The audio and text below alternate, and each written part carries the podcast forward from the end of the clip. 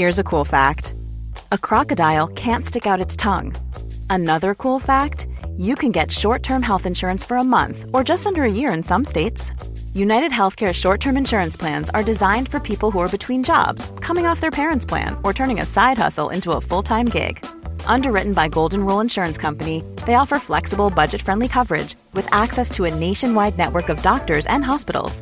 Get more cool facts about United Healthcare short term plans at uh1.com. Imagine the softest sheets you've ever felt. Now imagine them getting even softer over time. That's what you'll feel with Bowl and Branch's organic cotton sheets. In a recent customer survey, 96% replied that Bowl and Branch sheets get softer with every wash. Start getting your best night's sleep in these sheets that get softer and softer for years to come. Try their sheets with a 30-night guarantee. Plus, get 15% off your first order at bowlandbranch.com. Code BUTTERY. Exclusions apply. See site for details.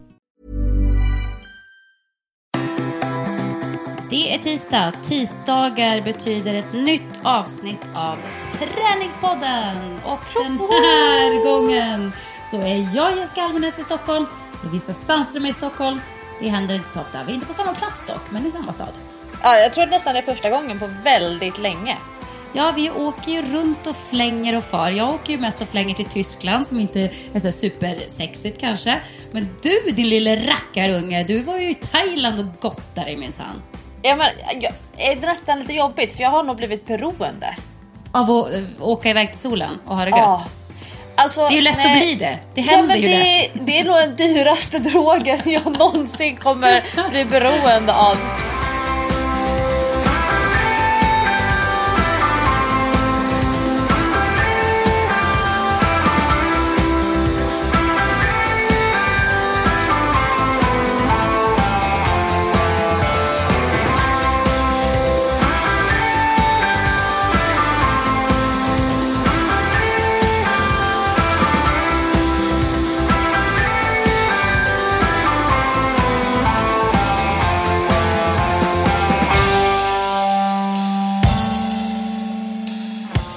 landade i måndags morse och chocken, alltså vi pratar 40 graders skillnad.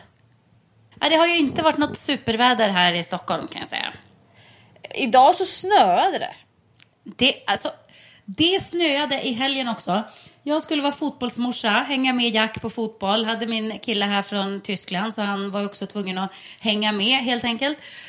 Står man där ute, ska kolla på matchen, börjar med att det ösregnar. Sen börjar det baske mig både hagla och snö. Jag var inte supernöjd. Tvingar ut ungarna att spela. Tvingar ut ungarna att spela. Och stackars Jack, han hade inte hittat sina såna här eh, långkalsonger som man har under fotbollsshortsen. För att man ska, det är ju inte så kul att spela i shorts liksom när det är kallt. Så han sprang runt där i shorts bara. Någon tunn liten tröja, han hade ingen mössa, inga vantar och axlarna uppe vid öronen. Alltså den ungen, han frös så mycket.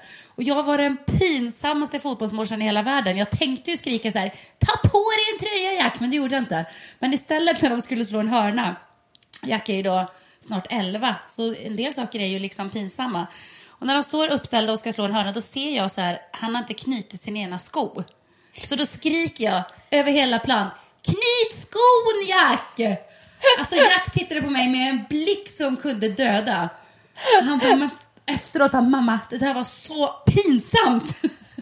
Men, men barnen ska ju härdas. De ska ju lära sig att det är kallt. De ska lära sig att det är jobbigt att träna. Jo, men då känner man ändå så här, åh stackars liten.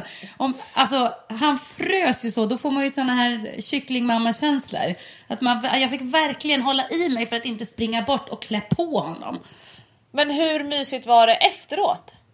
Alltså efteråt var ju han så kall unge så han kunde ju inte ens klä på sig.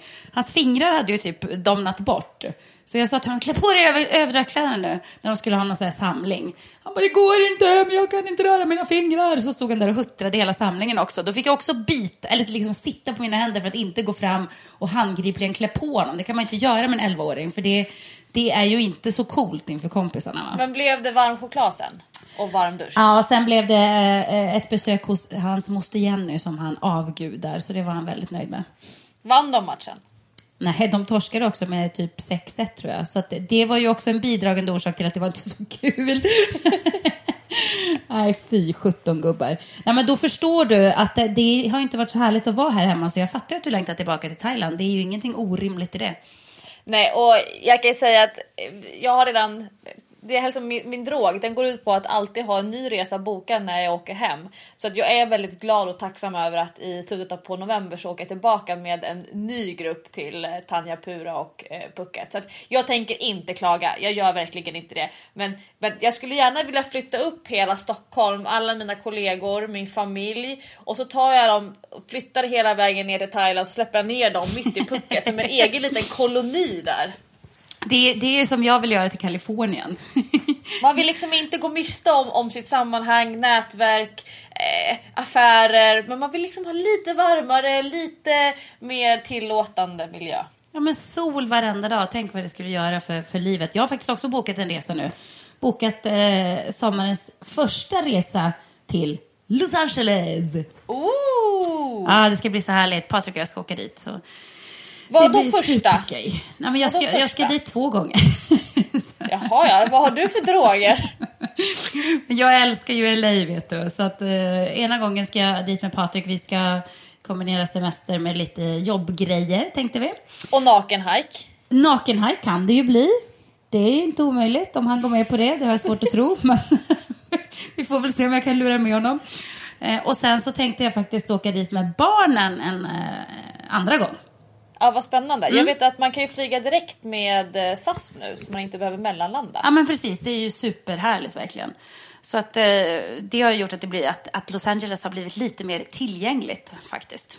Ja, jag har aldrig varit på västra delen av USA. Jag har i princip bara varit på Manhattan så att jag har en del av USA att utforska. Men jag är lite just det här att det är så extremt långt, långt att flyga och att det, man måste vara bilburen där Los Angeles säger Ja. ryktena från de här pessimistiska svenskarna som säger nej, uh, Los Angeles, nej det, det, det är inte bra. Det, de måste åka bil överallt.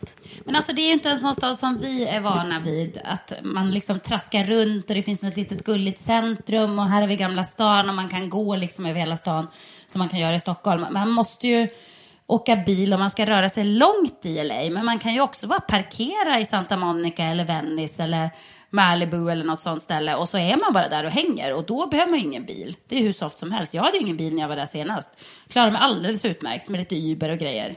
Men jag har faktiskt eh, Santa Monica på min bucket list och de här ringarna. Nere på stranden så finns det ett jättecoolt utegym. Ja, jag och så vet. har de såna här ringar som man kan liksom köra såna här monkey. Man liksom tar fart och så byter man ring i luften. Så som de gör på gladiatorerna. Jag vet, jag såg det och jag blev det är så min sugen. bucket list. På- Jag blev så sugen på det där gymmet, men vet du vad problemet var? Typiskt Kalifornien. Det var ju så himla mycket flashiga, snygga, vältränade människor som var där. Superbruna och muskliga. Inte 17 vågade jag gå dit med mina spagettiben och armar. Nej Jessica. Nej men på riktigt, jag kände verkligen så här, nah. Det var inte Ah. inkluderande stämning tyckte du. Jo, det kanske det var. Det var nog något som jag själv inbillade mig mer, tror jag. Faller man får tvinga upp dig, daska dig på rumpan och lyfta upp dig så du kan hänga och svänga lite grann. Så bara hålla underkroppen när du ska byta grepp till nästa ring så lyfter han underkroppen så att du ska få lite avlastning. Men hur tungt är det där egentligen? För att jag undrade nämligen det när jag såg gladiatorerna också häromdagen. Ungarna älskar gladiatorerna så vi kollar alltid på det. Och då, och då hänger de ju också i ringar och håller på. Hur tungt är det liksom att svinga sig från ring till ring? Nej, alltså det, om man är van att hänga så är det inte så tungt. Men det är just det här att vuxna människor inte hänger längre. Barn hänger ju hela tiden i klätterställningar, i fotbollsmålen. De är jätteduktiga på att hänga. Så barn klarar det där mycket bättre än vuxna. Och om man tänker sig att man inte har en gladiatormotståndare, då är det ganska enkelt om man bara får skjuts på kroppen. Men det är ju det att, att vi kvinnor har ganska tunga underkroppar och vi är inte vana att hänga och då blir det ganska tufft. Men jag tycker sånt där är superroligt. Jag tycker det värsta med hängandet tror jag är att man får ont i händerna. Ja, och det är ju för att vi inte är så vana att hänga. Vi körde en hinderbana på hotellet i Tanjapura där vi var. Så hade de en hinderbana så man ska välta däck och det var klättra i rep och det var såna här springa i däck. Det är Riktigt sån här, de kallar det för assault course, alltså du vet så här förolämpningsbana. Det tyckte jag var ganska roligt. Förolämpningsbana, varför då? Nej men alltså det, det, det är svårt att gå in och äga på en sån bana för det var ganska hög svårighetsgrad på vissa hinder. Men då, då har de en, en monkey bar där det är liksom som en stege som ligger ner fast upp i luften.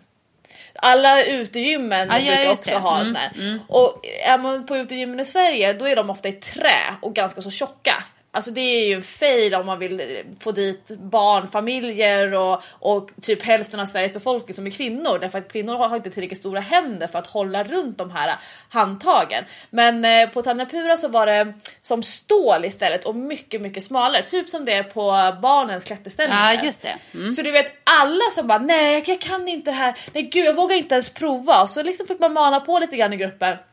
Och alla klarar det. Alltså verkligen bara så fort greppet funkar och det inte gör så ont i händerna då orkar man sin egen kroppsvikt. Så jag, jag tror att man failar om man tänker sig att ja, men här är en man 90 kilo stora så här, byggarbetarlabbar som ska hålla därför att de kommer inte träna på monkey bar ändå. Det är ju liksom vi tjejer som tycker det är kul med den här typen av träning. Det är vi som ska ha mm, liksom vara normen när man sätter mått på på klätterställningarna för vuxna tycker jag.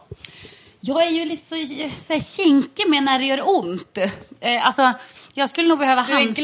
glam, glam-tränare. Ja, men jag skulle nog behöva handskar om jag ska klättra. Jag älskar att hänga och greja på. Men så gör det lite ont i händerna och det blir så här... Eller typ när jag ska spela volleyboll. Jag älskar att spela volleyboll och beachvolleyboll och sånt. Tycker det är skitkul. Men jag får så ont i handlederna när jag slår bollen. Det svider som att man har Ah! blivit smiskad. Men det gör så ont så att jag vill ju ha såna här eh, svettband på handlederna. Men jag får inte det för min kille. Han, han säger bara så här, nej fy fan det är det töntigaste jag har hört. Det får du inte ha. om vi ska spela. Men det, det är som när jag säger att man inte får ha handskar i gymmet. Ja, men- ju, man får faktiskt inte ha det. Man blir inte starkare i greppet och det gör inte mindre ont på sikt av att man har handskar. Det är ju den tuffa verkligheten, man måste härda sig. Det är som barnen och regniga och snöiga fotbollsplaner. Jag tycker du är taskig Lovisa. tycker du är taskig nu? Nej, men alltså, eh, jag- alltså för 20 år sedan då var det ju bara alla män hade handskar. Men sen har det hänt någonting så att nu har det blivit sådär att tjejerna vill ha handskar för att de inte vill förstöra händerna eller för att det gör ont. Att det killarna tycker det är macho att ha trasiga händer. Men det, alltså det finns ju ingen macho eller prestige i, i att ha, ha trasiga händer och valkar som blöder och så vidare. Det är klart att man ska ha handskar om man tycker att det gör ont. Det är bättre att göra det med handskar än att inte göra det alls utan handskar. Apropå händer, stora labbar och sådär så börjar jag tänka på mitt nya projekt som jag har bestämt mig för. Jag har, har, ju, har ju alltid nya grejer som jag får för mig att jag ska göra. Ja, det var ju hjulet. Ja, och så var det ju stå på händer. Och så har jag fortfarande mina armhävningar som jag kämpar på med. Eh, det går lite sådär. Jag, motivationen är kanske inte superhög, men det ska klaras av. Det ska klaras av. Eh, och nu har jag ett nytt projekt. Jag ska börja spela basket igen. Är det Jessica Labben Almenäs då som blir ditt nya smeknamn? Ja, men det kan vara så. För att jag såg en gammal bild på mig själv från 96 som var i, i ÖP, Östersundsposten i, i, uppe i Jämtland. När jag dribblade på den här bilden och jag hade så extremt stora händer så tänkte jag, gud har jag sådär stora händer? Men det måste jag ju ha då, för de har väl inte krympt sedan dess i alla fall. Annat krymper ju, men händerna gör väl inte det, antar jag. Nej, men i alla fall, så nu, jag blev så himla sugen. Jag satt och kollade eh, den tredje SM-finalen för damer häromdagen mellan Luleå och You Dominate. Och jag blev så sugen på att spela basket så att jag kunde knappt hålla mig. Du börjar så spri- spritta i benen. Nej men det började spritta! Och jag, du vet, jag levde mig in i det så här som när man är på Go hästtävlingar. left, så go left, go right, go left! Nej men lite så. Flytta liksom med kroppen och fintar. Och du skulle se mig nu, här sitter jag i min säng och bara fintar. Du, du, du. Och, och jag bara kände, nej, jag måste börja spela igen. Jag, jag verkligen vill det. Så att nu har jag skickat ut lite sådär eh, trådar för att se om jag kan hitta något avdankat gammalt lag En agent som kan fixa ett proffskontrakt till dig så du kan le- leva på att bara spela basket. Ja, jag tror att det är där Det är kanske kasta ut lite lite trådar. Men det var faktiskt lite kul för att jag slängde ut en liten tråd på Facebook för att jag ju, har ju ganska mycket kompisar som har spelat basket och har liksom fortfarande har en fot i basketvärlden. Så jag kastade ut en tråd och då fick jag direkt en kommentar från min gamla tränare i Östersund, eh, Kricke Blomgren, som skrev så här. Eh, ja, kom till Östersund, du får kontrakt direkt. Den lilla haken är ju bara då att Östersund i år gick upp i ligan. Så att jag känner så här, göra comeback när man är 40, inte har spelat på 20 år och så direkt gå ut och spela i ligan. Jag tror inte att det är läge va? Du kommer tacka, tacka din kropp med, med yogan. Du kommer bara, jag har kört så mycket yoga nu, det är så mycket bålstabilitet. Men Men- kan man, kan man leva på basketen om man spelar i ligan? Är det ett heltidsjobb? Nej, det tror jag inte. Det tror jag inte. På, på min tid så kunde man definitivt inte det. Då tjänade man ju inte en spänn på att spela. Utan då var man ju tvungen att ha ett jobb vid sidan om. Men, men nu tror jag väl kanske att de får lite betalt. Jag vet inte exakt hur det ser ut. Men jag tror inte att du kan ha det som ett heltidsjobb i Sverige. Det tror jag inte. Då skulle hur- du nog vara proffs utomlands. Hur svenska basketdamer utomlands då? Alltså är det, är, finns det något landslag som det går bra för i basket? Ja, alltså Sverige har ju gjort det riktigt bra här på, på eh, senaste tiden. Damerna gjorde det ju jättebra här i något mästerskap på slutet. Jag har inte följt det så här supernoga ska jag säga. Men, men det känns som att svensk dambasket kanske framförallt har fått sig ett litet uppsving. Och det är många duktiga tjejer. Och, alltså när, jag, när jag växte upp och spelade basket så fanns det liksom inte på tanken att man som tjej skulle kunna sticka ut i Europa och spela som proffs. Det var ju Kikki Johansson som, som gjorde det först, om jag inte minns fel. Men då tänkte man så här, men Kikki Johansson, hon är ju liksom från en annan planet. det finns ju inte att någon annan ska kunna göra det. Men, men det är skönt att det har kommit upp en ny generation som är lite kaxigare och lite coolare och som bara känner så här, men vadå, jag kommer från Sverige och spelar basket, varför skulle inte jag kunna vara lika bra som någon, någon annan liksom? Men du som är en eh, stilikon, en stilförebild. Alltså du måste ju också gå igång på det här med basketmodet. För det är ju supersnyggt. Det måste vara det som lockar allra mest för dig, eller hur? Ja, jag vet inte. Tycker du verkligen basketmode är supersnyggt? På, ja men på tjejer, alltså här... jag tycker ofta det är lite, alltså, nu låter det här, så här får man ju egentligen inte säga i Sverige va? Men nu säger jag det ändå. Jag tycker det är mycket snyggare när man har lite mindre dräkter, om man säger så. Du skulle vilja ha beachvolleybollkläder på basketlandslaget. Nej, inte beachvolleybollkläder. Men som, som när jag spelade så var det en period när vi hade ganska korta shorts som var lite, ja, men kort, lite kortare, lite tajtare när jag gick på basketgymnasiet. Och jag tyckte de var skitsköna och snygga att spela i. Men sen har jag alltid gillat mina ben också, så jag gillar ju när de syns. Det är så du ska få dina, dina agentkontrakt där. Ja, nej, men det är härligt att inte känna sig så eh, bylsig. Stora bylsiga kläder som, som eh, man ofta har när man spelar Ja, basket. men Tycker jag jag är tänker så liksom footlocker, snygga sneakers, jag tänker svartvitt, lite så accentfärger. Man kan gå direkt från eh, de så här basketplanen i Venice och så går man och tar en smoothie. Man liksom, det finns en väldigt här, mjuk övergång jämfört med så här, innebandykjejer som är så här Ja, en så här bo- vanlig bomulls-t-shirt och ett par shorts. Det blir liksom inte riktigt samma, samma känsla. Ja, men jag fattar vad du menar lite grann. Och sen så kan man ju också faktiskt, som jag älskar, ha strumporna ända upp till knäna. Ja, det, men det är ju ganska sexigt. det är ju rätt snyggt tycker jag. Och det är också härligt. Och det, det tycker jag passar bra när man spelar basket. Men, men eh, just det där med Venice. Du kommer ju att se mig på en basketplan i Venice i, i sommar alltså. Det kommer att hända. Och jag ska börja spela. Om det blir Korpen eller om det blir division 3 eller 4 eller vad sjutton som helst så, så ska det bli av.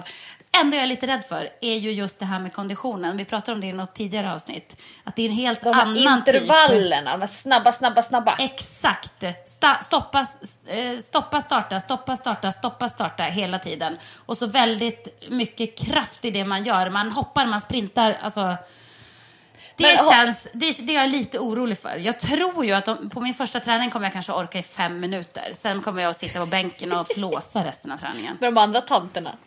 Jag hoppas ju att det är tanter. Jag känner så här, det får inte vara något lag där någon är under 30. Det går ju inte.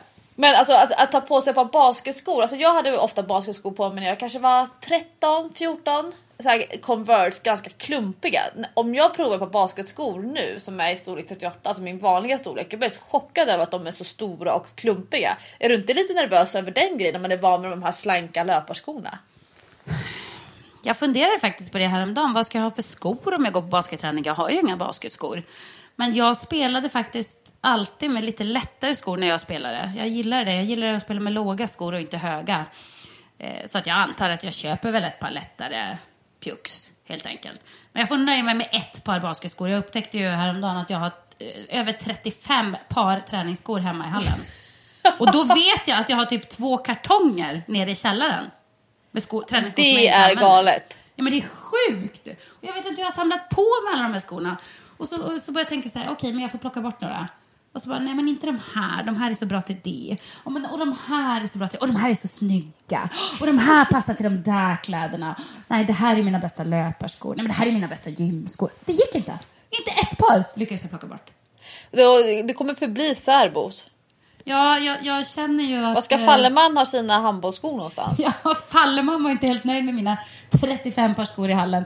Men det sjuka är att han har ju kanske 50 par handbollsskor och sneakers och grejer. Så jag vet inte hur vi ska, hur vi ska rymmas. Det, Ni det får göra som eh, Chippen och eh, Oksana nere i Dubai. De har ju ett helt rum bara för hennes skor. Är det sant? I villan. Det, ja, men det är min dröm att ha. Jag vill ju ha en walk-in closet. Med bara basketskor. En walk-in closet med bara kläder. En walk-in closet med bara skor. Och så mycket, så mycket träningsskor som jag och Patrik har tillsammans så blir det ju liksom en hel vägg med bara träningsskor. Om fall. ska ha ett hemmagym också, ni måste så flytta in en 10-rumsvilla. Ja, Jag vet inte riktigt hur vi ska få plats. Det, det, det är ju något som man får Barnen fundera får på. dela rum. Ja, precis. Barnen får dela rum för att mina kläder ska ha ett rum och mina skor ska ha ett rum. Så generös mamma. Eller Ja, nej gud. Nej, det får bli ett senare problem helt enkelt. Det var väldigt roligt. I helgen som gick så var eh, ett av årets första halvmaratonlopp Women's Health Half Marathon eller Women's Health halvmara, alltså 21 kilometer som gick av stapeln på Djurgården i Stockholm. Och vi hade massa eh, löparprogramsföljare som sprang som har följt vårt eh, halvmaraprogram i Stora löparboken för kvinnor. Det är ju superkul. Såg du hur det gick för någon av dem? Nej men alltså det var ju så häftigt. Alltså det, det bara rullade in meddelanden på Facebook och på Instagram att det har gått så bra. Jag har följt programmet och jag klarade mitt mål. Jag har följt ert program och jag var lite tveksam till hur jag skulle klara det men jag klarade det. Du vet jag höll nästan på att börja böla. Alltså det är ju, det, man blir så stolt. Man känner sig ju nästan som en stolt morsa. Ja det är fotbollsmorsan men nu blir det halvmaramorsan också. Det är ju jättekul. Jag älskar ju när folk uppnår sina mål. Det känns så himla bra. Och, att, och när de gör det efter att de har följt våra program i boken, det är, det är ju ganska stort alltså. Ja, och det som jag blir så glad över för att eh, som milen, det har ju liksom blivit vad ska man säga, normen. Alla de som, som orkar 5 km de säger så här, ah, jag- springer bara 5 km men jag skulle så gärna vilja klara milen. Att eh, tjejmilen är ju världens största lopp för kvinnor och så vidare. Ja. Och det är så många som är så rädda för halvmaradistansen. Oavsett om det är på lopp eller på träning, att springa sådär långt. Men jag kan ju tycka att det är nästan lättare att springa en halvmara än att springa milen. För att när man springer halvmaran så behöver man inte springa lika snabbt. Alltså man kan liksom eh, landa lite mera i tempot. Så jag blir så glad när människor som egentligen inte vågar eller som har varit rädda för halvmaran faktiskt vågar förlänga sina pass så att de kan springa en halvmara på lopp eller på träning och, och kan liksom tänka då att ja men milen, ja men det, ja det är ju ganska så lätt. Alltså att man förflyttar tröskeln framåt. Det är, jag- Exakt. det är superhäftigt. Så var det ju faktiskt eh, när jag låg i maratonträning. Nu är ju det ett tag sedan, tyvärr. Eh, Men när jag låg i maratonträning, då var ju milen var ju ett, eh, ja, men det var ju ett sånt där mellanpass. Det, var, det var, kändes ju aldrig långt. Springa en mil var ju ingenting. Och det, och det är ju så konstigt hur man kan eh, trycka den tröskeln framåt. Hur, från att, så var det för mig också när jag började springa efter mina barn. Alltså det här att jag, precis som de flesta kvinnor som har fött barn, hade ganska svag bäckenbotten i början. Men att kunna förlänga passen längre och längre och längre och känna att bäckenbotten håller. Och jag kommer ihåg när jag sprang milen första gången och jag sprang den på löpan. Och jag, du vet, jag har bara böla efteråt. För jag var så hög på själva kicken. Ja. Att, att, för det, liksom, det ligger så mycket i milen. Och när jag sen tänkte att jag ska prova att springa långsammare och se om jag då orkar springa längre. Och som att man kunde bygga på det så långsamt, metodiskt och sen så vänja sig vid att milen var, ja, tja, det var en vanlig onsdag. Ja, det var ju ingenting. Det var som, alltså, det var som för de flesta kanske att springa fem kilometer. Man kan tänka sig att skamgränsen när man är ute och springer någonstans är fem kilometer. Och, och för mig var ju milen så. Det var som att bara, ah, men jag sticker ut och joggar lite kort. Och nu, när jag inte ligger i maratonträning och inte har gjort det på ganska länge, så känns ju milen ganska långt plötsligt. Ja, Det, det är ju som ett långpass. Det är jättekonstigt hur kroppen ställer om sig. Men du, vi fick ett ehm, meddelande på vår Facebook som jag blev så himla glad över. Eh, så jag måste faktiskt nästan läsa upp. Får jag göra det? Gör det. Det är en tjej som lyssnade på senaste avsnittet av Träningspodden när hon sprang 14 kilometer Kungsbackaloppet. Och efter 12 kilometer var avsnittet slut och ni peppar mig att fortsätta springa. Upplevde för första gången runners high och tårarna rann ner för mina kinder. Total lycka. De sista två kilometerna in i mål gick som en dans. Jag springer i mål med världens största leende på läpparna. Allt bara klaffade. Sol och åtta grader, er i öronen och kroppen kändes pigg. Göteborgsvarvet om fyra veckor kommer inte vara några problem.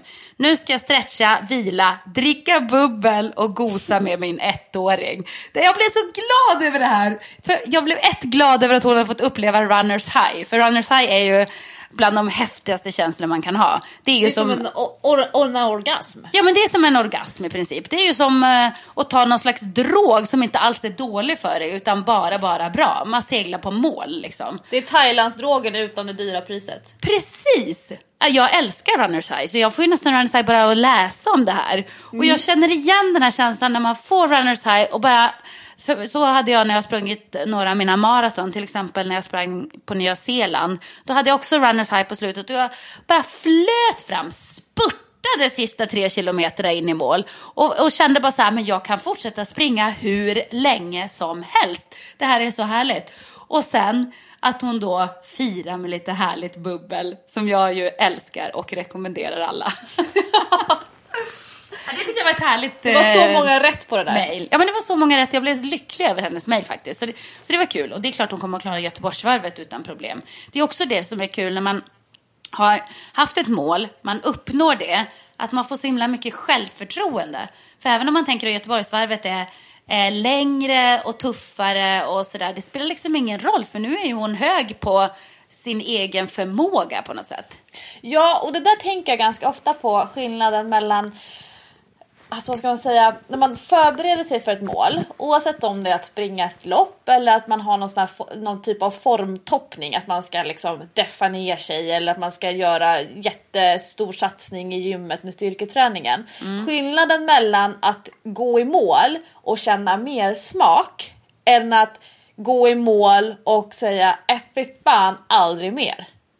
Alltså det, det, jag tror att det är ganska viktigt. Alltså, när, när jag tar emot klienter till exempel så säger de så ah, jag skulle vilja springa eh, springa ett maraton. Jag har sprungit på 4.30, jag skulle vilja springa på 4.15. Eh, och, och då så brukar jag fråga så här, men hur trött var du när du sprang i mål på 4.30? Kände du direkt att ja, men jag vill springa igen? Eller var det när sista 15 kilometerna var bara en ren plåga? Det säger ganska mycket om den totala upplevelsen. Ja. Och de här som gör såna här riktiga deffningar, att de ska liksom ja, jag ska gå ner 10 kilo fram till sommaren och alltså det är ju en jädra skillnad på att plåga sig igenom tre månaders deffning och sen så står man där med bikinin och känner äh fy fan jag vill bara äta nu så att jag kan få ligga och pösa på solstolen och inte alls särskilt intresserad av att visa upp mig det här att inte behöva stå i vassen mm. jämfört med att haft en metod, en plan och sen så har man ätit sig ner i vikt eller man ska säga deffat ner sig och så står man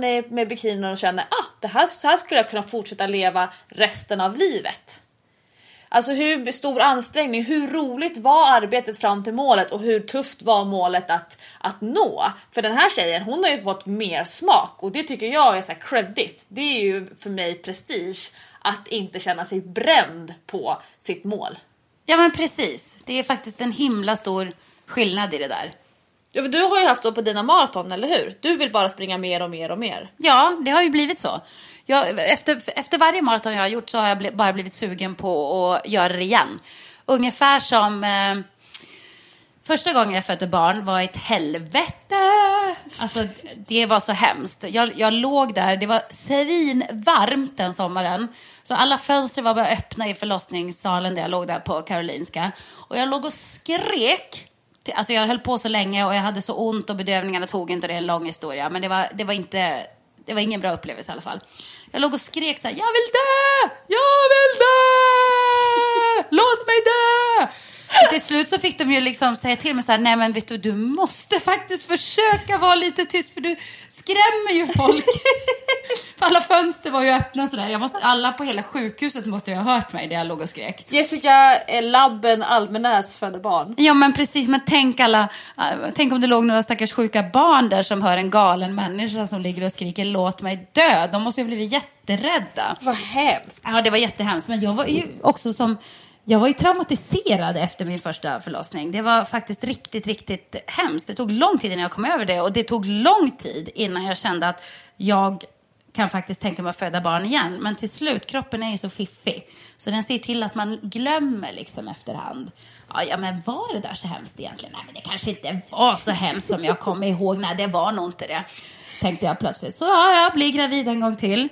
Och andra gången jag födde barn så var det så himla häftigt. För det gick ju mycket enklare. Kroppen visste ju vad den gav sig in på, vilka smärtor man skulle gå igenom och sådär. Det gick ju snabbare såklart. Eh, jag var hade lite mer fighting spirit. Jag blev inte så chockad liksom av smärtan. När man tagen på sängen? Nej men precis, man blir ju det första gången. För man kan inte föreställa sig hur ont det ska göra. Så att eh, Dylan han kom ju ut på sex timmar och jag bara sköt ut honom på riktigt. Så det var en barnmorska som sa efteråt så här bara, gud vilken tur att jag stod här bakom annars hade du bara skjutit ut honom på golvet. Och efter det, det här var det sjukaste, jag fick någon slags, eh, inte runners high men födda barn high. Jag bara direkt när han var ute så här efter någon timme så var jag bara så här, jag måste föda barn igen. Jag vill föda barn med en gång. Nu blir vi gravida en gång till. Och min dåvarande kille han var bara så här, eh, kanske vi ska lugna oss lite grann med de Ta där hand om det här lilla knytet först. Ja, och det där gick ju över efter ett tag. Men det var någon slags liknande känsla som jag faktiskt har fått efter alla mina maratonlopp. Att jag vill göra det här igen. Jag vill göra det nu. Jag vill göra det igen. Jag vill göra det bättre. Jag vill liksom eh, slipa på min förmåga ännu mer. Jävla prestationsinriktad. Ja, jag vet. Jag vet. Men, men då måste jag ju ställa frågan som nog alla lyssnare eh, undrar nu. Blir det fler barn? Va? Jobbar du på Hänt Extra nu Ja, plötsligt? eller vad? men, vi tycker om det får PR på bloggen när vi får lite rubriker. Väg, är det inga kommentarer på den? Eh. Du måste satsa på din basketkarriär först. Alltså, det är väl ingenting som jag faktiskt eh, går runt och tänker på. Det kanske folk tycker att man ska göra när man är 40, men jag har inte tänkt på det så himla mycket. Faktiskt. Det kanske blir något fler barn eller så blir det inte det. Det är inte så att jag har satt upp en skylt på dörren så här, här är det stängt för barn. Du måste kolla transferfönstret först i basketligan. Ja, men precis. Men, eh, men det är inte heller så att jag känner någon slags desperat eh, lust att föröka mig för tillfället. Det gör jag inte. Så det låter så biologiskt att föröka sig. Ja, däremot eh, träna på att göra barn, det tycker jag fortfarande är kul. Det finns en prestation i det också. Ja, där kan man ju förbättra sig utan att man behöver föda en unge varenda gång. Ja, nej, så jag, jag säger som... Eh, till Hänt Extra hade jag sagt inga kommentarer. Till dig så säger jag vi får se. Tänkte eh, ta upp ett annat meddelande som vi också fått på vår Facebook-sida som faktiskt också handlar om löpning. Men jag tänker så här att det här är nog flera som eh, skulle vara intresserade som faktiskt inte springer idag. Den handlar om backträning. Alltså, det vet ju du mycket om, för du tränar ju backe nu. Jag är mycket i backe. Jag undrar om ni har tips på backpass. Jag springer intervaller idag men aldrig riktigt testat på backar då jag känner mig osäker på dels hur brant och lång backen ska vara och hur jag ska lägga upp passet. Brukar du springa i backar Jessica? Ja, eh, det brukar jag. Nu har jag inte gjort det på ett tag faktiskt. Men eh, förr när jag bodde i Norge till exempel så sprang jag i backe en gång i veckan. För då hade vi faktiskt en jättebra backe där. Eh, som jag tyckte var kul att springa i. Men eh, hur brukar jag tänka med backar? Alltså jag tycker ju personligen att backen ska vara ganska lång. Hur, eller hur så pratar vi en minut eller fyra minuter? Vad är Norge-mått? Nej, inte fyra minuter tror jag inte. Gud, svårt att säga exakt hur lång den där var. Men det, det var en ganska lång backe. Men säg att det tog mig kanske två minuter att springa upp för hela backen. Skulle jag säga. Eh, och då var det inte så att man kunde spurta hela vägen, för det orkade man inte. How would you like to look five years younger? In a clinical study, people that had volume added with Juvederm Voluma XC in the cheeks perceived themselves as looking five years younger at six months after treatment. Look younger, feel like you. Add volume for lift and contour in the cheeks with Juvederm Voluma XC. Reverse signs of aging by adding volume to smooth laugh lines with Juvederm Volure XC. For important safety information and to find a licensed specialist, visit juvederm.com. That's J U V E D E R M.com. Not for people with severe allergic reactions, allergies to lidocaine, or the proteins used in Juvederm. Common side effects include injection site redness, swelling, pain, tenderness, firmness, lumps, bumps, bruising, discoloration, or itching. There's a risk of unintentional injection into a blood vessel, which can cause vision abnormalities, blindness, stroke, temporary scabs, or scarring. Talk to a licensed specialist to find out if it's right for you. A lot can happen in three years, like a chatbot may be your new best friend. But what won't change? Needing health insurance. United Healthcare Tri Term Medical Plans, underwritten by Golden Rule Insurance Company, offer flexible, budget friendly coverage that lasts nearly three years in some states. Learn more at uh1.com. Vi är även denna vecka sponsrade av Rusta och det passar perfekt för det är ju full vår ute nu. Man kan vara ute utan att ha dunjackor och tio lager kläder, det gillar man. äntligen, äntligen! Varje vår tycker i alla fall jag att det känns som att det är ett helt nytt liv som börjar. Jag kan sitta ute, jag tycker om att känna solen värmer ansiktet. Och för mig är det liksom, det, det är ett njut. Älskar att vara ute. Och Rusta, det är vårens bästa vän för de har allt för det här nya livet, utomhuslivet. Ja, precis. Vi har ju tidigare berättat att Rusta har ett brett sortiment av i princip allt som du behöver till din uteplats. Och jag har eh, snackat mig varm om solcellsbelysning. Det tycker jag är kanon. Du var inne på ljusslingor och krukor, Lovisa. Men oavsett vad man behöver så får man mycket för pengarna hos Rusta när man ska förvandla och förnya sin uteplats. Hur är det hos dig Jessica? Har du några favoriter när du ska piffa upp er utomhusmiljö? Ja, men det har jag faktiskt. Jag gillar att det känns lite loungeigt. Så jag brukar ju satsa på att köpa någon ny utomhusmatta. För att de är väldigt prisvärda hos Rusta. Så det tycker jag är en stor favorit. Ska jag säga vad jag är sugen på? Berätta. Jag tycker ju att det är bra att ha kuddar som man inte behöver ta in. Det står absolut på min lista för den här våren. Ja. ja. Det ska vara lätt att ta sig ut. Kuddarna ska bara ligga där, redo att ta emot den. Ja, man älskar sånt som man inte behöver plocka ut och in. Mm. Och då säger nog jag att grejer till utegymmet, alltså vi pratar hantlar, kettlebells, foam roller, sådana saker är också för mig vår, att vara ute, det är låg tröskel till att träna och så kan man liksom ta in och ta ut. Och Rusta har riktigt bra hemmaträningsgrejer. Och jag tänker så här, ja, men man sitter och hänger där i sina kuddar och så kan man träna. Och så kan man hänga och träna. För alla våra lyssnare så är ju träning en viktig del av utomhusmiljön, det vet jag. Vi uppmuntrar och uppmanar våra lyssnare att njuta av utomhuslivet och kolla gärna Inrusta när ni vill uppgradera er utemiljö. Kolla in rusta.com, men framförallt besök ett Rusta varuhus och få inspiration till ditt nya uteliv. Vi säger tack till Rusta! Stort inte. Utan... Det blir mer jogging. Ja, men mer liksom jogging och, och, man får ju mjölksyra av att springa i en så lång, ganska brant backe i två mm. minuter. Och sen joggar jag ner igen. Men sen så ibland så sprang jag upp för halva backen och då spurtade jag. Så spurtade jag upp och så joggade jag ner. Spurtade upp och joggade ner. Då fick jag också mjölksyra. Fast på ett lite annat sätt. Bara lite kortare arbetstid. Ja, exakt. Och det var nog inte ens halva backen, för det var nog inte en minut jag sprang, utan det kanske var ja, men 30 sekunder kanske. Men jag, jag har två så här, eh, sätt som jag, eller metoder som jag brukar lägga upp mina backpass. Och då pratar vi om backlöpning utomhus. För att man kan ju springa backe på bandet. Och det var det jag menade med de här. Att man kan ju faktiskt springa backe på bandet utan att vilja vara en löpare. Det, det, det gör faktiskt aldrig jag. Jag som Nej. tränar så mycket på löpband. Jag springer aldrig backe på löpband. Alltså av någon anledning. Jag vet inte varför det är ganska roligt att springa backe på löpband. För är det? det blir fruktansvärt jobbigt väldigt snabbt. För jag tycker att det är så roligt att springa backe ute. Det är någonting med att liksom komma till toppen. Som Vinden jag gillar. Ja, du kommer ju aldrig fram. Nej, exakt. På löpband så kommer du liksom aldrig till toppen. Nej men nej, om vi pratar att springa backe utomhus, då har jag två så här, standardsätt som jag tycker är bra att lägga upp det på. Men för det första så tycker jag nog att det är bra om man hittar en backe som man i alla fall tar minst en minut att springa upp för. Men att springa upp för en backe, det är ju faktiskt i praktiken att jogga. Det, Ja. det kan vi liksom inte komma ifrån. En del tror ju att de inte kan springa i backe för att de tror att de måste springa som i att ruscha. Men, men det är, alltså, jag skulle nog säga att när jag springer i backe då, då joggar jag nog mer. Ja, men springer du aldrig sådana där korta backintervaller som, som jag brukar göra? Nej, det gör jag nog faktiskt inte. Utan jag, det jag gör, om jag till exempel har en backe så, så kan jag springa upp och ner tio gånger. Då springer jag upp för eller då som det blir joggar.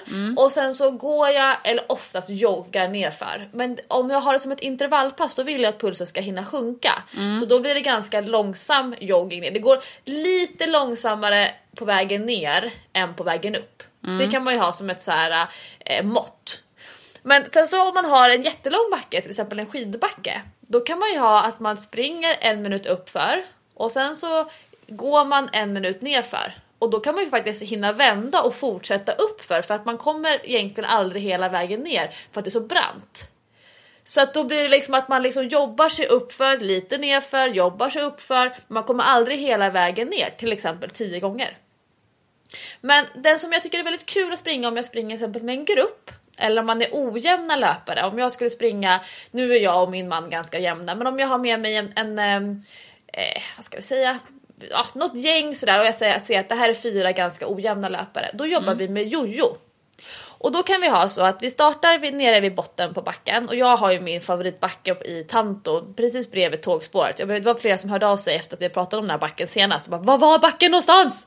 Backen är bredvid Årstabron på Hornstullsidan precis intill. Det är min favoritbacke och den tar över två minuter hela vägen upp vilket då är en väldigt lång Stockholmsbacke. Ja, det får man säga. Men då kan jag så göra så att jag springer med gruppen hela vägen upp till toppen. Och sen så har vi i förväg bestämt en tredjedel på vägen ner där vi vänder. Så vi springer två minuter upp och sen joggar vi kanske bara 1.30 ner. Men så har vi en parkbänk där vi bestämt att där ska vi vända. Och sen springer vi hela vägen upp igen.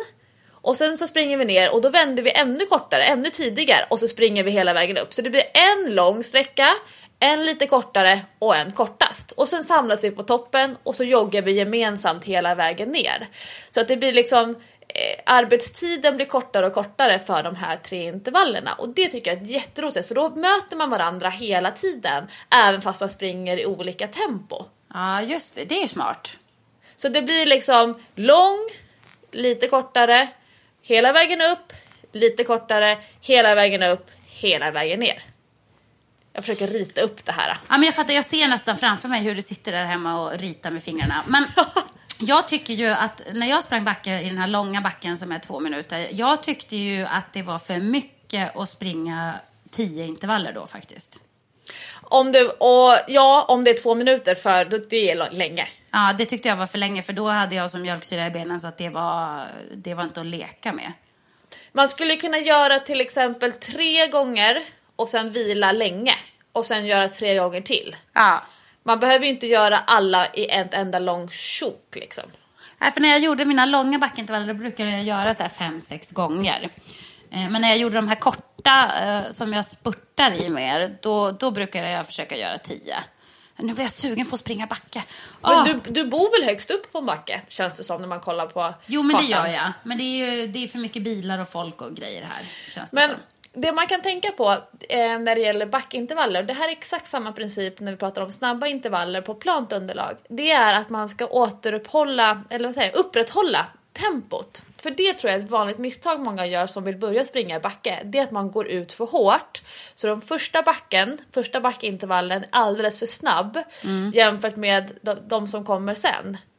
Så ska man springa fem intervaller, då ska de nummer ett, nummer två, nummer tre, nummer fyra, nummer fem vara ungefär lika snabba. Aha. Och det är också jätteviktigt fram när vi pratar om mer smak. När man har kört sitt backintervallpass, då tycker inte jag att man ska vara tröttare än att man är sugen på att springa backe nästa vecka igen.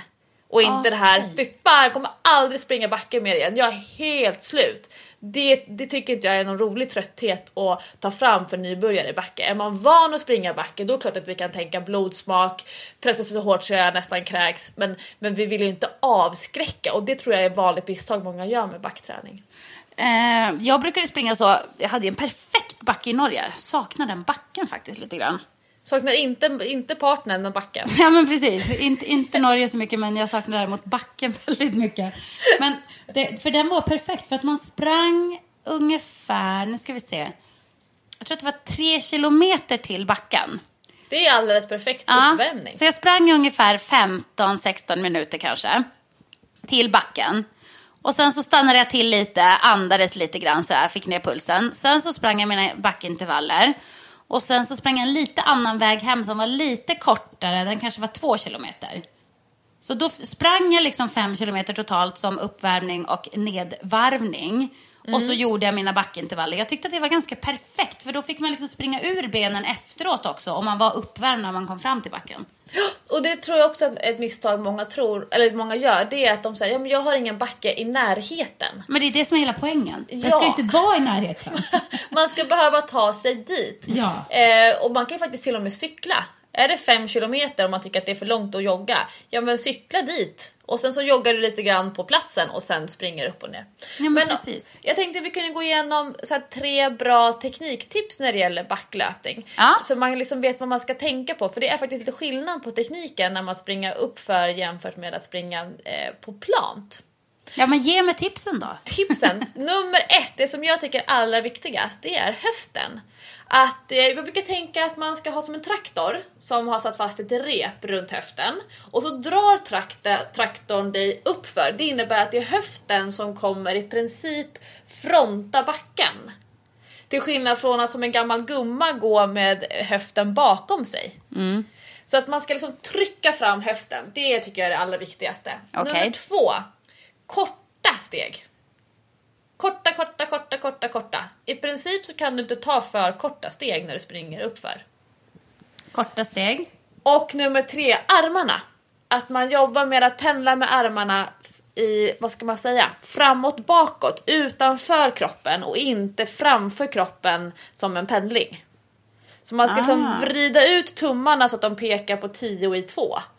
Så man har liksom, äh, underarmarna pekar i riktningen på, mot backen. Så att inte armbågarna pekar utåt sidorna. För då tappar man massa kraft och så blir det massa rotation. Du, du vet mitt problem när jag springer backe, det, det kanske du kommer ihåg, vi har ju sprungit backintervaller i Nyhetsmorgon någon gång du och jag. Ja, det är ju att jag eh, tappar ju överkroppen, jag sjunker ihop. Böjer ihop mig som en liten räka.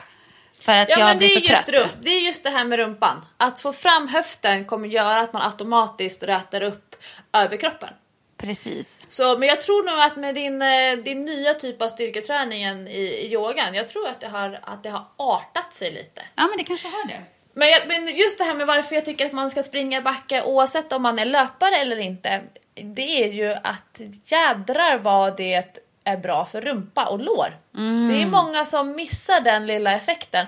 Det här någon som har svårt att få kontakt med rumpa och lår när man tränar i gymmet. Alltså det bränner rätt bra i baksidan och just det här med att få en ökad muskelkontakt så tycker jag backlöpning är jättebra oavsett om man springer på band eller utomhus. Så det rekommenderar jag faktiskt. Ja men bra, istället för att köra så här leg and ass day så kan man köra lite backintervaller. Jättebra. Bra för förbränningen, bra för konditionen, bra för pannbenet och jättemycket endorfiner, alltså lyckohormoner och de vill vi ju åt när det gäller träning. Det mår vi bra av. Hur går det med dina backpass nu då? För nu ska ju du snart till Kina. Ja, jag tog en liten paus när jag var i Thailand. Ehm, men eh, jag borde väl ja, köra någon form av slutspurt nu. Jag åker ju till Kina den 17 maj för att springa eh, kinesiska muren maraton. Så att jag, jag borde nog försöka få in, alltså då pratar vi två backpass i veckan fram tills dess. Det är ganska mycket. Och dessutom springa lite långpass för att få upp längden i benen. Jag har inte gjort en optimal eh, förberedelse för det här maratonet. Men eh, jag eh, skjuter det lite grann framför mig. Jag, jag, nästan så att jag låtsas som att det regnar och att jag inte ska springa. Men, eh, ah, ja. Nu har du liksom bara tre veckor att skjuta på knappt. Ja. Sen är du där. Det blir skjut ut. Eh, men jag, eh, jag tror att min erfarenhet kommer kunna bära mig ganska långt. Alltså att jag är van ha sprungit ganska många maraton nu. Och sen att vi, vi gör det här som en tjejresa. Det här är en jättekul resa tillsammans. Vi är fyra kompisar som åker. Och vi har sagt att det är inte någon prestationslopp den här gången och det, den inställningen är ju lite så avväpnande. Det är skönt att kunna ta ner garden och känna att vi gör det här för att det är en kul grej. Sen Mm. vet jag efter sex timmar, då är det inte så många saker som fortfarande är roligt. Det, det kommer inte vara det. Men jag tror att eh, jag är ganska seg, jag har bra pannben och om bara kroppen pallar värmen, för det är ganska varmt lopp, det är hög luftfuktighet, det är ute i djungeln så det kan vara rätt tufft. Så att, men om kroppen klarar av det, då tror jag inte att det kommer vara så mycket problem. Wow. Det Ja. blir nog en cool upplevelse. Vi ska springa med en sån här GoPro cam.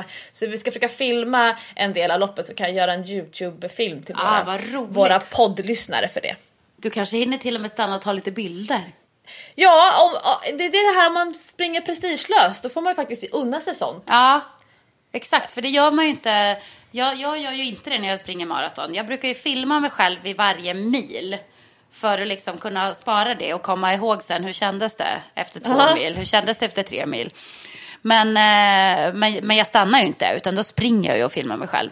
För det känns ju så här, jag kan inte lägga de sekunderna på att stanna och ta en bild. Tänk om jag då springer så här, som jag sprang förra gången jag sprang på fyra timmar och sex minuter. Då började jag tänka så här, men de där sex minuterna hade jag väl kunnat ta in någonstans längs loppet. Det kanske var för att jag, för att jag tog dricka där och gick några steg och du vet, man börjar ju genast tänka så. Ja, och jag är väldigt rädd för att få håll. Så det, så att om jag skulle stanna stanna upp och börja fippla med saker då är jag rädd att jag skulle få ont i magen efter det. Jag har sprungit nästan ett helt maraton med håll och det var ju som det här födda barn grejen typ aldrig mer. Alltså då vill det, jag kommer liksom jag kommer bara jag vägrar och sen var det så att jag hade glömt bort efter några veckor hur jobbigt det var. Men eh, så jag är väldigt känslig för och det, jag är känslig för håll Alltså även på ett helt vanligt intervallpass en tisdagkväll. Så det är liksom, jag har väldigt stor respekt för håll och därför vill jag ofta springa i ett jämnt tempo och inte stanna och gå och sen springa och sen stanna och gå utan jag vill liksom hellre springa, springa, springa, springa och göra det i olika tempon än eh, att återhämta mig i vätskestationerna och gå däremellan. Det, då känner jag att det är fara och färde för magen. Du vill lulla på lite helt enkelt. Ja, exakt.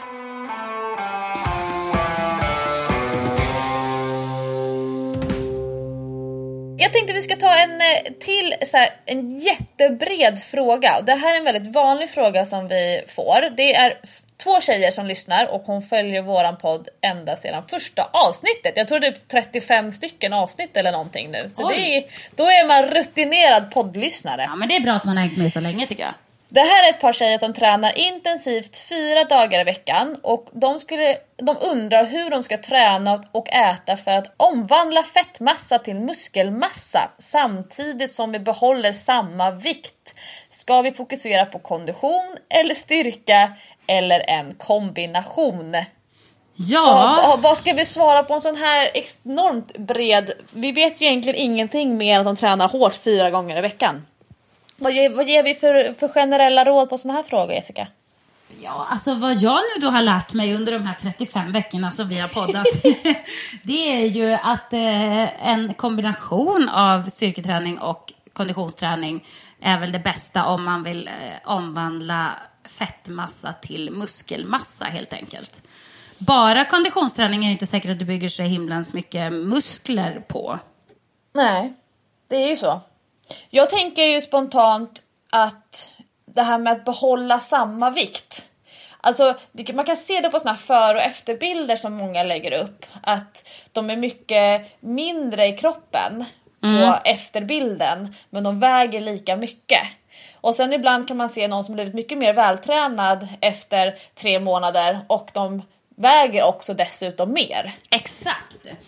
Exakt. Så, det, det, där är, alltså det där med den här vågen, alltså jag, om det är så att man verkligen dedikerat är beredd att lägga om sin träning för att så här, optimera resultaten, för att öka muskelmassan och minska fettmassan, då tror jag att man måste våga släppa vikten, släppa vågen som måttverktyg och faktiskt titta på att lyfta tyngre i gymmet och att eh, vara mycket noggrannare med kosten och vardagsmotionen, det här att höja sin totala förbränning över dygnet. För att, att hålla på och säga så här, ja men jag vill väga 62 kilo men jag vill ha mer muskler. Alltså du kan inte bestämma det i förväg och det tror jag många, det är det som hämmar många. Att de är rädda för att gå upp i vikt även fast det skulle innebära att de får mycket snyggare kroppar.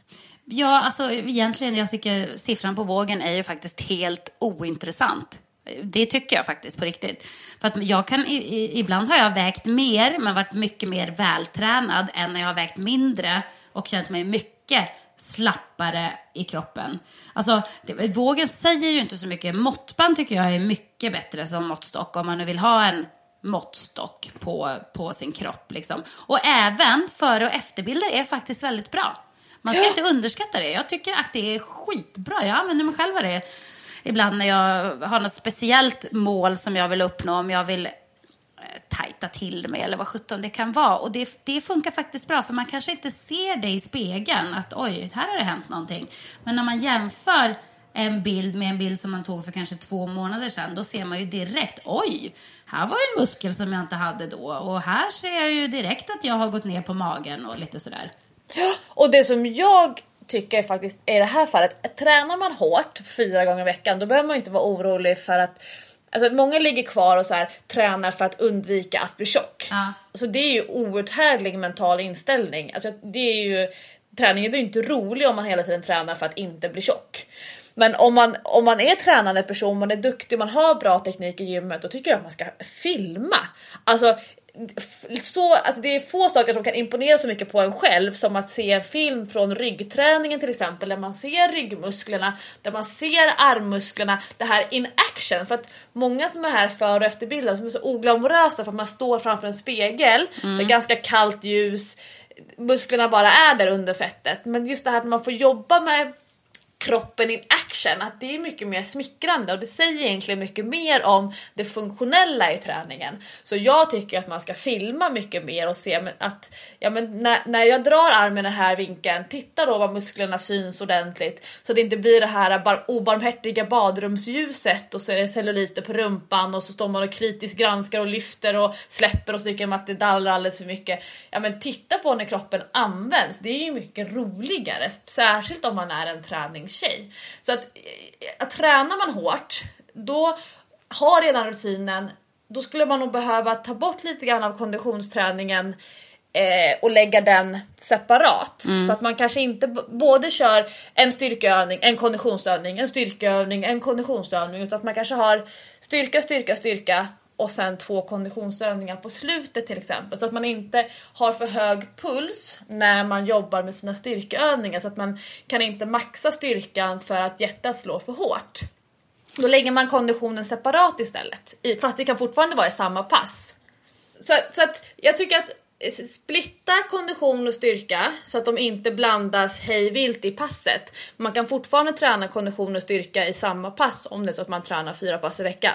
Men för att få synligare muskler då måste man se över sin kost och sen så behöver man röra på sig mycket mer utöver träningen. För träningen i sig är så pass liten del av vår totala vardagsvecka. Så att vi behöver lyfta på rumpan oftare per dag. Jag tyckte det var intressant också om man eh, snackar lite grann om måttstockar. Om man nu inte vill ha vågen som måttstock så, så följde jag, eh, eller jag följer, jag har inte slutat följa. Jag följer Anita Schulman på Instagram, vet du om det? är?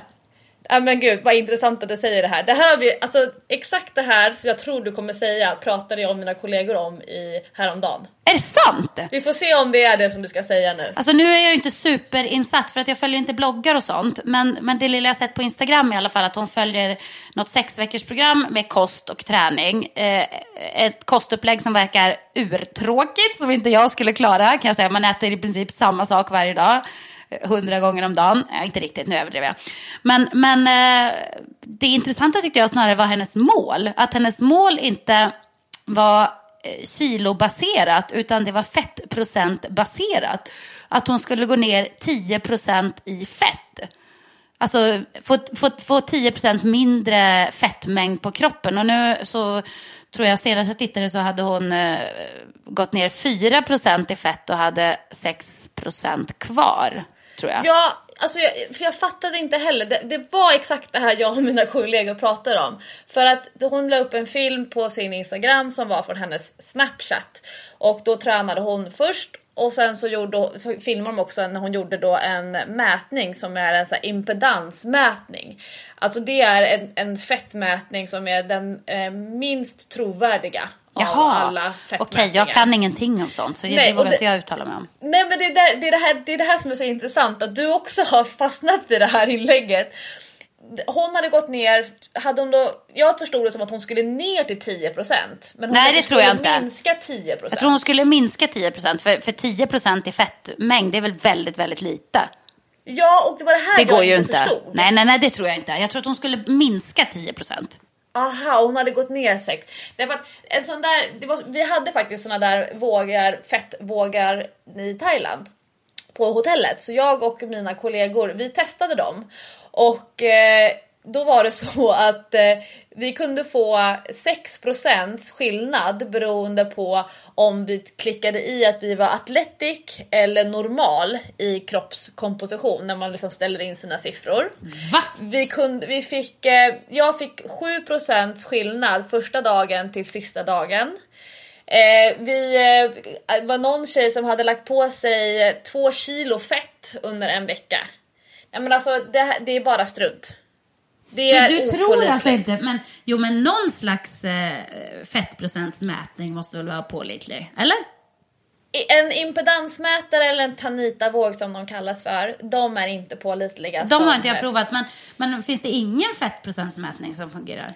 Jo, eh, det kan vara till exempel om man gör en bodpod-mätning när man sitter i en tryckluftskammare.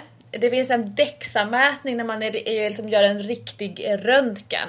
Men annars så skulle jag säga att, att det, det är alldeles för stora felmarginaler. Till exempel som i Anitas fall när hon gör sin mätning efter träningspasset.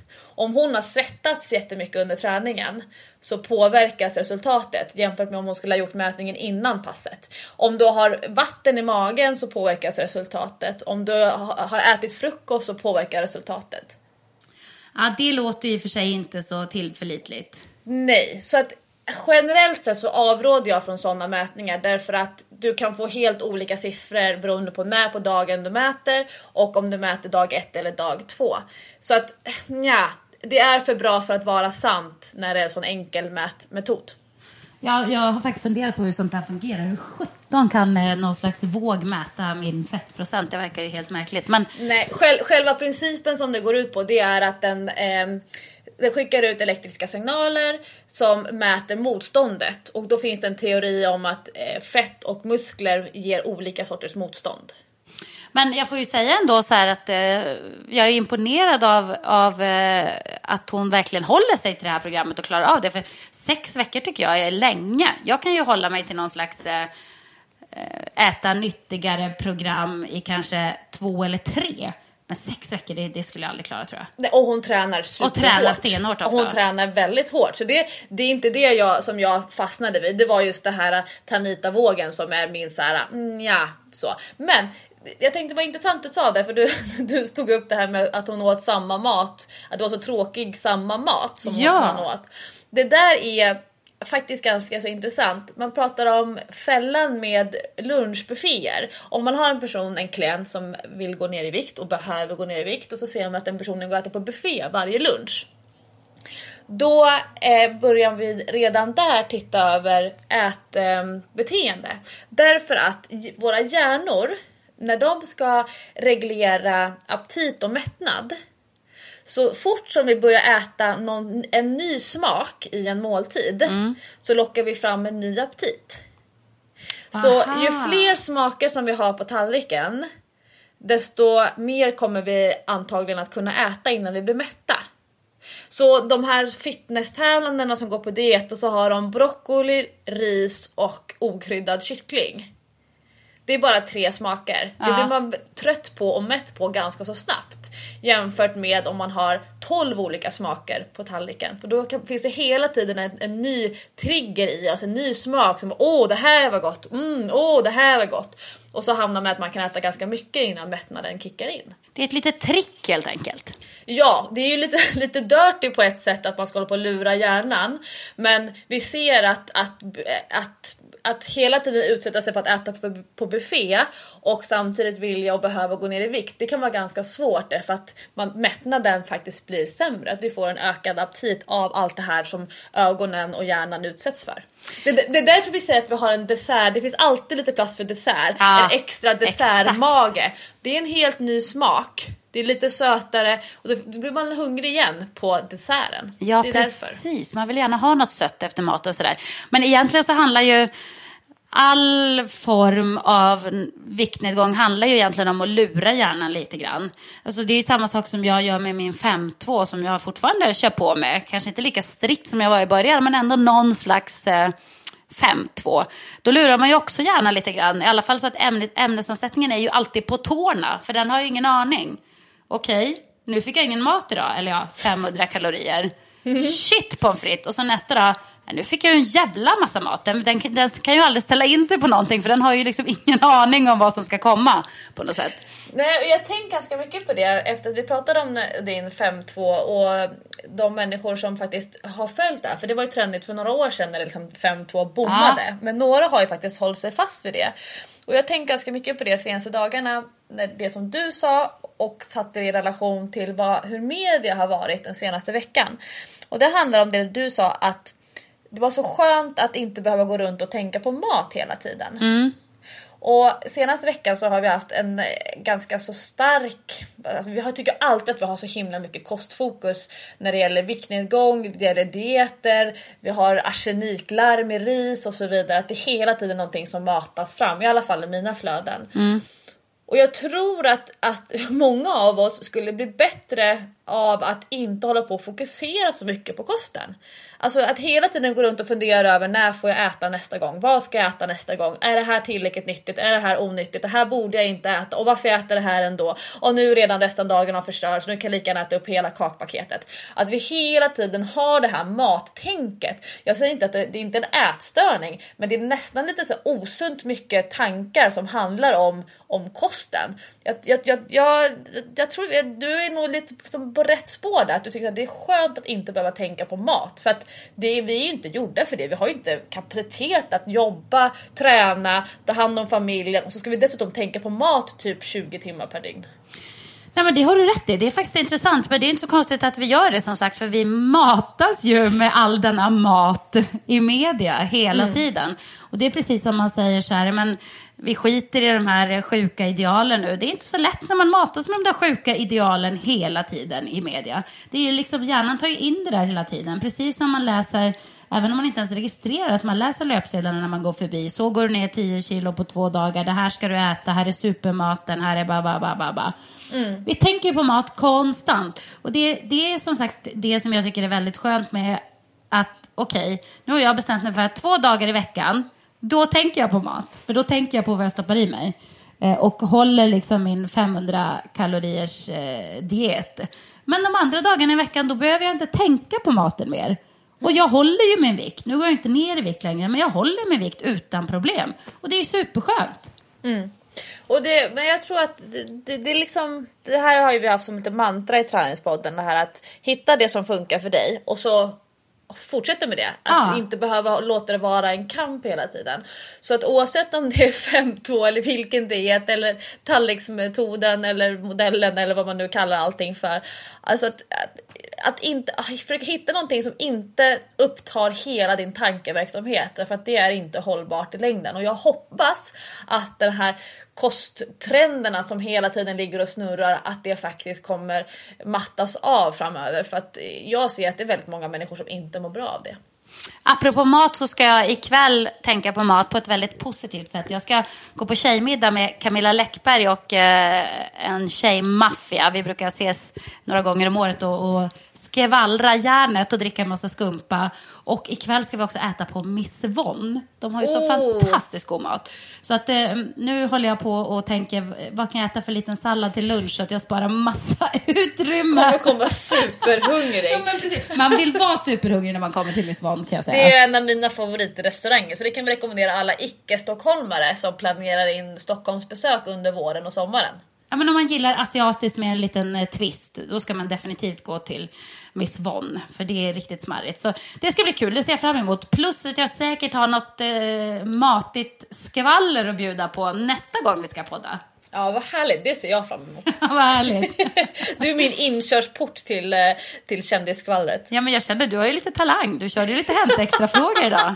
Blir det några fler barn? Kommer plötsligt från Lovisa. Man Och så bara, hänger du med Läckberg, då kommer du ju få det här polysuget, det här Instagram-fenomenet. Bebisen som alla har någonting att tycka och tänka om. Stackars Ja. Läckberg alltså. Ja. Eller stackars, hon får väl skylla sig själv lite grann. Nej, men jag kan säga, det tar ju en kvart att läsa igenom kommentarsfälten när människor ska ge råd om lilla bebis Polly. Ja, jag, tror, jag tror Camilla faktiskt klarar sig själv för hon har ju, hur många barn är hon har sen innan? Tre barn sen innan. Så jag tror att hon kan ta hand om en bebis faktiskt. Det tror inte hennes Instagram-följare. Nej, men det är det väldigt- som är så sjukt. Det är så roligt och ibland är det så här. Här kommer en nybliven mamma. Hon har varit mamma i ett halvår som ska ge Camilla massa råd och Camilla är inne på sin fjärde unge. Och har liksom uppfostrat tre stycken till att bli vettiga och självständiga individer. Men nej, men då behöver hon säkert något råd om det här ska gå bra med stackars lilla Polly. Nej, man blir så trött på det där ibland. Ja, jag, jag tycker det är, det är lite underhållande när man sitter och tar sin, sitt eh, mellanmål. Kan sitta och scrolla igenom Läckbergs kommentarer. Ja, men jag har säkert någon, eh, något smaskigt att bjuda på till nästa vecka. Så ni får inte missa träningspodden nästa vecka helt enkelt. Äh, vilken cliffhanger! Ja, verkligen. Stort tack eh, för att ni lyssnar på träningspodden. In och eh, betygsätt och eh, kommentera på iTunes i podcastappen och sen får ni jättegärna ställa frågor på våran Facebook-sida och på Instagram där heter vi träning, nej träningspodden med A och hashtag träningspodden om ni lägger upp egna bilder. Precis, och så lycka till med alla era lopp där ute. Vi hejar på er. Vi ses om en vecka igen, eller vi hörs om en vecka. eller hur? Vi kanske träffas om en vecka igen. Ja, exakt. Hej då! Hej då! Producerat av Perfect Day Media.